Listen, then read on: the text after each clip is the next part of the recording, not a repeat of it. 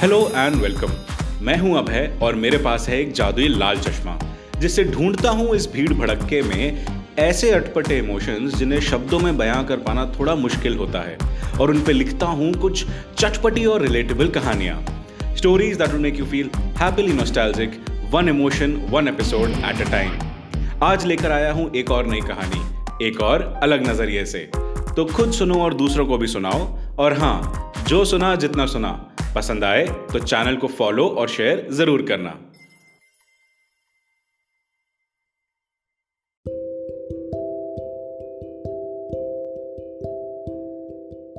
Cup से plate में चाय नितार कर गले से स्वाद की चुस्की लेते हुए फिर शर्मा जी मजाकिया हँसी में हंस दिए, जैसे किसी ने असंभव सी बात कर दी हो।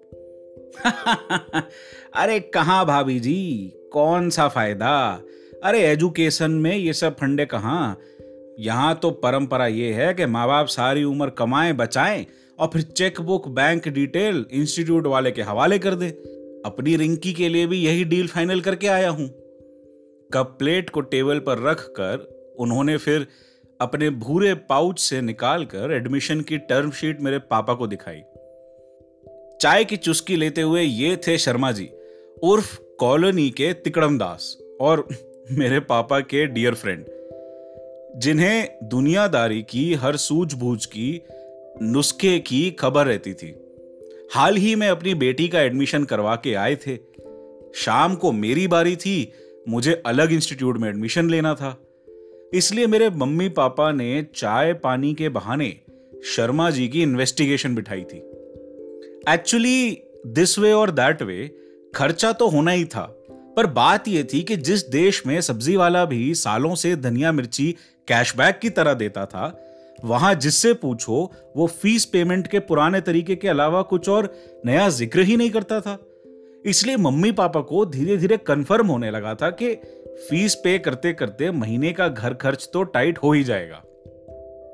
कैलकुलेटर को मेरे पापा की ओर घुमाकर इंस्टीट्यूट के डायरेक्टर ने पिछले पाँच मिनट के सन्नाटे को तोड़ा। और फिर खुद हाथ पसार कर कुर्सी पर टिक कर बैठ गए।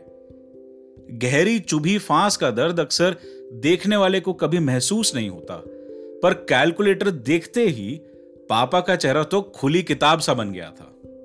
मीटिंग में आगे बढ़ने से पहले पापा ने श्योरिटी लेने के लिए मेरे खाली से दिखते चेहरे को देखा। बाबा या ज्ञानी तो नहीं थे वो, लेकिन फिर भी अपने लेवल पर शायद जितना हो सके उतना वो मेरी किस्मत की लकीरों को पढ़कर उनमें अपनी इस इन्वेस्टमेंट का आश्वासन ढूंढ रहे थे। और शायद कहीं ना कहीं वो मुझसे ये सवाल पूछ रहे थे कि, बेटा, तू इन पैसों से अपने और हमारे लिए कुछ कर तो पाएगा ना? तू ज़िंदगी में कुछ बन तो जाएगा ना? अब सोचता हूँ तो ऐसा लगता है कि मुझे नहीं पता कि उस वक्त वो क्या सोच रहे थे। पर शायद मैंने अपने आप से यह सवाल उस दिन पूछना शुरू कर दिया था।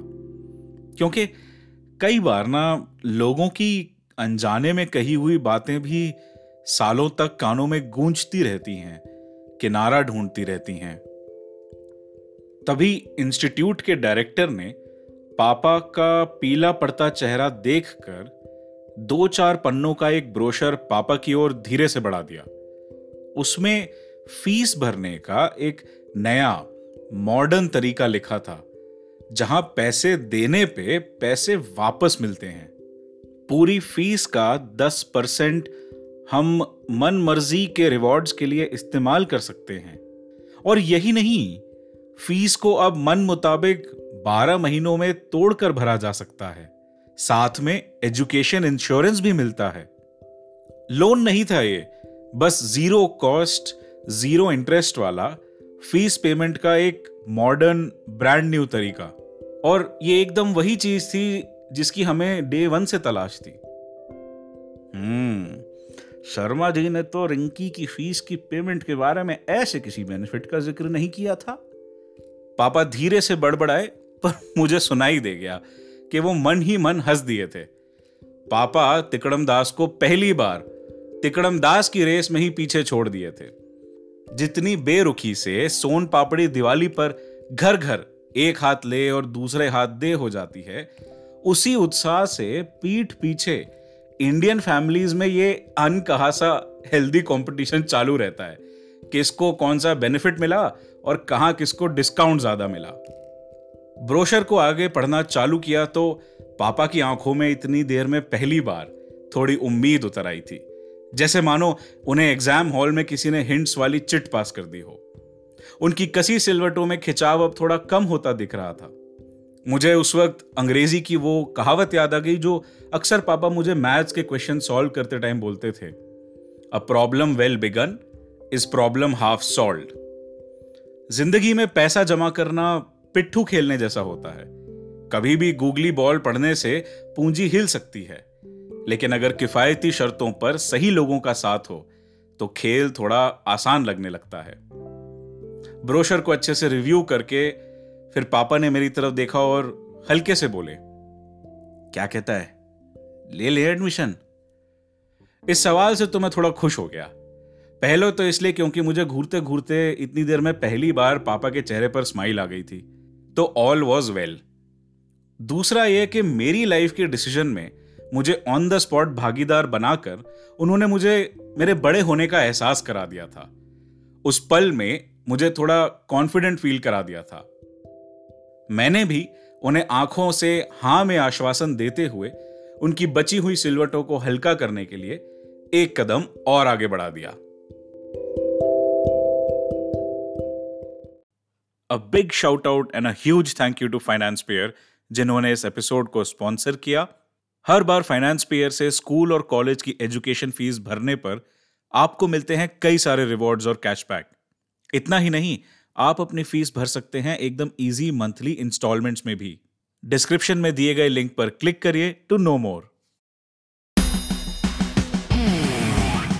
अगर आपको ये कहानी पसंद आई तो मेरी बाकी कहानियाँ भी ज़रूर सुनना, दोस्तों और फैमिली के साथ आके शेयर करना, और हाँ यहाँ तक आ गए हो तो चैनल को फॉलो किए बिना मत जाना। कहानी पर कोई फीडबैक हो तो मुझे मैसेज करना मेरे Instagram handle Maheshwari under Abhay ninety पर, जिसका लिंक और नाम दोनों ही मैंने डिस्क्रिप्शन में भी दे रखा है। मैं हूँ अभय, और अब आपसे मिलूँगा लाल चश्मा हिंदी स्टोरीज के अगले एपिसोड में। तब तक के लिए take care and enjoy your life